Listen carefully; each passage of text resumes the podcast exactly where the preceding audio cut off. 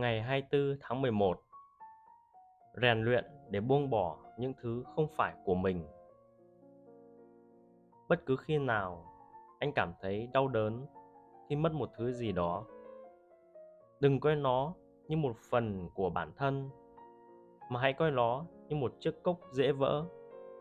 Vì vậy, khi nó rơi xuống và vỡ tan, anh sẽ nhớ nó chỉ là một chiếc cốc và không buồn phiền bất cứ khi nào anh ôm hôn con cái, anh chị em hoặc bạn bè của mình, thì đừng cố mong muốn bất kỳ điều gì mà hãy kiềm lòng.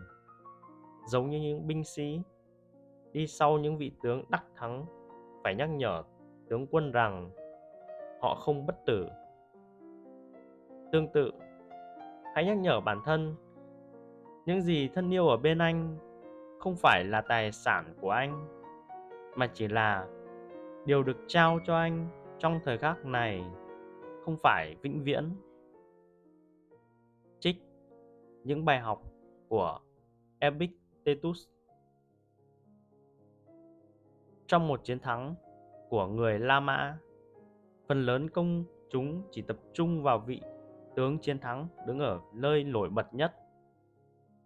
Chỉ một số ít người để ý tới người phụ tá ở phía sau. Ngay sau người chỉ huy, thì thầm vào tai ông ta. Hãy nhớ, ngài không phải là người bất tử. Thật là một lời nhắc nhở đáng nghe khi ta ở đỉnh cao của vinh quang và chiến thắng.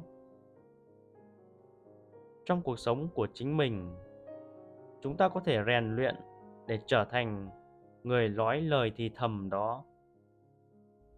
Khi có thứ gì đó, chúng ta coi trọng, hoặc một người nào đó ta yêu quý, chúng ta có thể thì thầm với bản thân rằng, thứ ấy rất mong manh, dễ mất đi và không thực sự là của chúng ta.